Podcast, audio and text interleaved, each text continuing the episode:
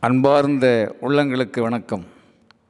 மொட்டை கிளையில் ஒற்றை காக்கை எச்சரிக்கையாய் பார்க்கிறது சூரிய அஸ்தமனம்.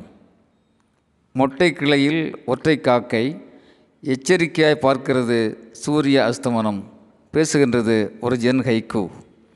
நண்பர்களே இந்த கவிதையில் இரண்டு காட்சிகள் நமக்கு தெரிகின்றன. இரண்டு காட்சிகளும் இரண்டரை கலந்தவை அல்ல. இரண்டிற்கும் இடையே எந்த தொடர்பும் இல்லை. இயற்கையின் நியதியை இரண்டு காட்சிகளுமே அழகாக எடுத்து காட்டுகின்றன. முதல் காட்சி ஒரு மரம். மரம் தனியாக இருக்கிறது. துளிர்த்த தழைத்த பச்சை பசேல் என்றிருக்கின்ற மரம் அல்ல இது. பட்டுப்போன மரம்தான். ஆகவே மொட்டை கிளையோடு காட்சி தருகிறது. பசுமையாக ஒரு இலை கூட இதில் இல்லை. ஆனால் களைப்படைந்த காக்கை இழைப்பார இடம் தருகின்றது இந்த மரம். ஆம் களைப்படைந்த காக்கை இளைப்பாற இடம் தருகின்றது இந்த மரம். மரத்திற்கு உயிர்களை என்றாலும் கூட மற்றொரு உயிரான காக்கை உட்கார்ந்து ஓய்வெடுக்க உதவுகின்றது மரம். வெறுமையான மரம் கூட வேறொரு ஜீவனுக்கு பயன்படுகிறது. அடுத்த காட்சி சூரியன். அஸ்தமனம் அடைகின்ற சூரியன். மறைகின்ற நேரத்திலே கூட முடிந்த அளவுக்கு மண்ணுக்கு வெளிச்சத்தை கொடுத்து விட வேண்டும் என்று இயங்குகின்ற சூரியன். அதாவது முடிந்த அளவுக்கு பூமிக்குள் இருள் வராமல் காத்து எச்சரிக்கையோடு இயங்குகின்ற சூரியன். நண்பர்களே மொட்டை கிளையில் ஒற்றை காக்கை எச்சரிக்கையாய் பார்க்கிறது சூரிய அஸ்தமனம் இப்போது நமக்கு நன்றாக புரிகின்றது.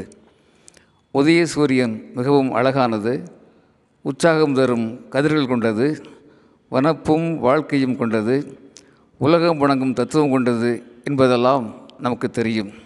அதேபோல பசுமை இருந்த பழமரம் பறவைகளின் மனிதர்களின் பசி தீர்க்கும் வல்லமை கொண்டது வாய்ப்பு கொண்டது. நிழல் தந்து குளிர்ச்சி தந்து உயிர்களுக்கு உயிர் காற்று தந்து உதவும் மேன்மை கொண்டது என்பதையும் நாம் அறிவோம். ஆனால் மொட்டை மரமும் அஸ்தமன சூரியனும் கூட மண்ணிற்கு மண்ணின் ஜீவன்களுக்கு உதவ முடியும் என்பது இயற்கையின் அறம் இயற்கையின் இலக்கணம்.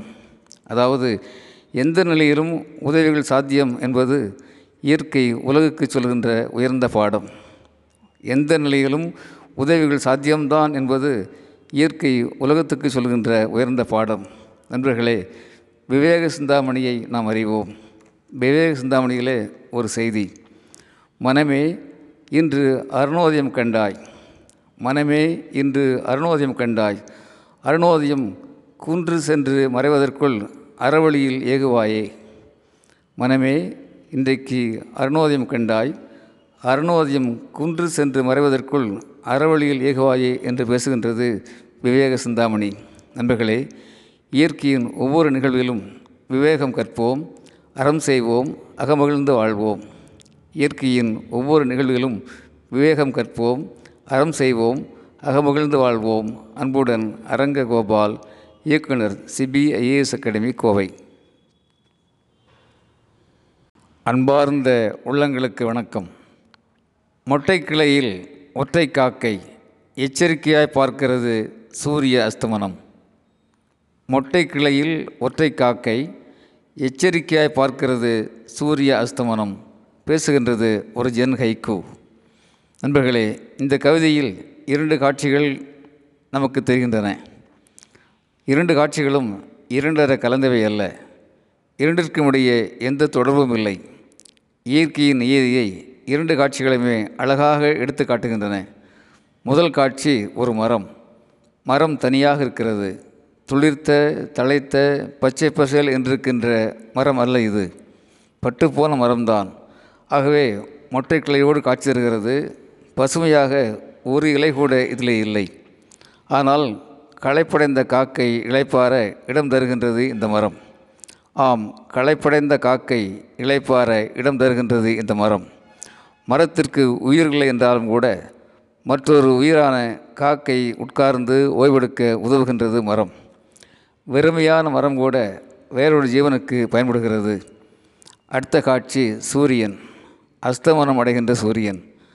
மறைகின்ற நேரத்திலே கூட முடிந்த அளவுக்கு மண்ணுக்கு வெளிச்சத்தை கொடுத்து விட வேண்டும் என்று இயங்குகின்ற சூரியன். அதாவது முடிந்த அளவுக்கு பூமிக்குள் இருள் வராமல் காத்து எச்சரிக்கையோடு இயங்குகின்ற சூரியன். நண்பர்களே மொட்டை கிளையில் ஒற்றை காக்கை எச்சரிக்கையாய் பார்க்கிறது சூரிய அஸ்தமனம் இப்போது நமக்கு நன்றாக புரிகின்றது.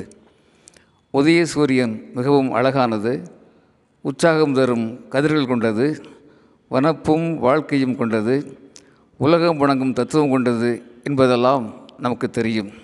அதேபோல பசுமை இருந்த பழமரம் பறவைகளின் மனிதர்களின் பசி தீர்க்கும் வல்லமை கொண்டது வாய்ப்பு கொண்டது. நிழல் தந்து குளிர்ச்சி தந்து உயிர்களுக்கு உயிர் காற்று தந்து உதவும் மேன்மை கொண்டது என்பதையும் நாம் அறிவோம்.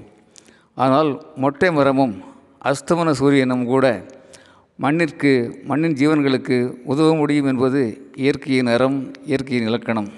அதாவது எந்த நிலையிலும் உதவிகள் சாத்தியம் என்பது இயற்கை உலகுக்கு சொல்கின்ற உயர்ந்த பாடம்.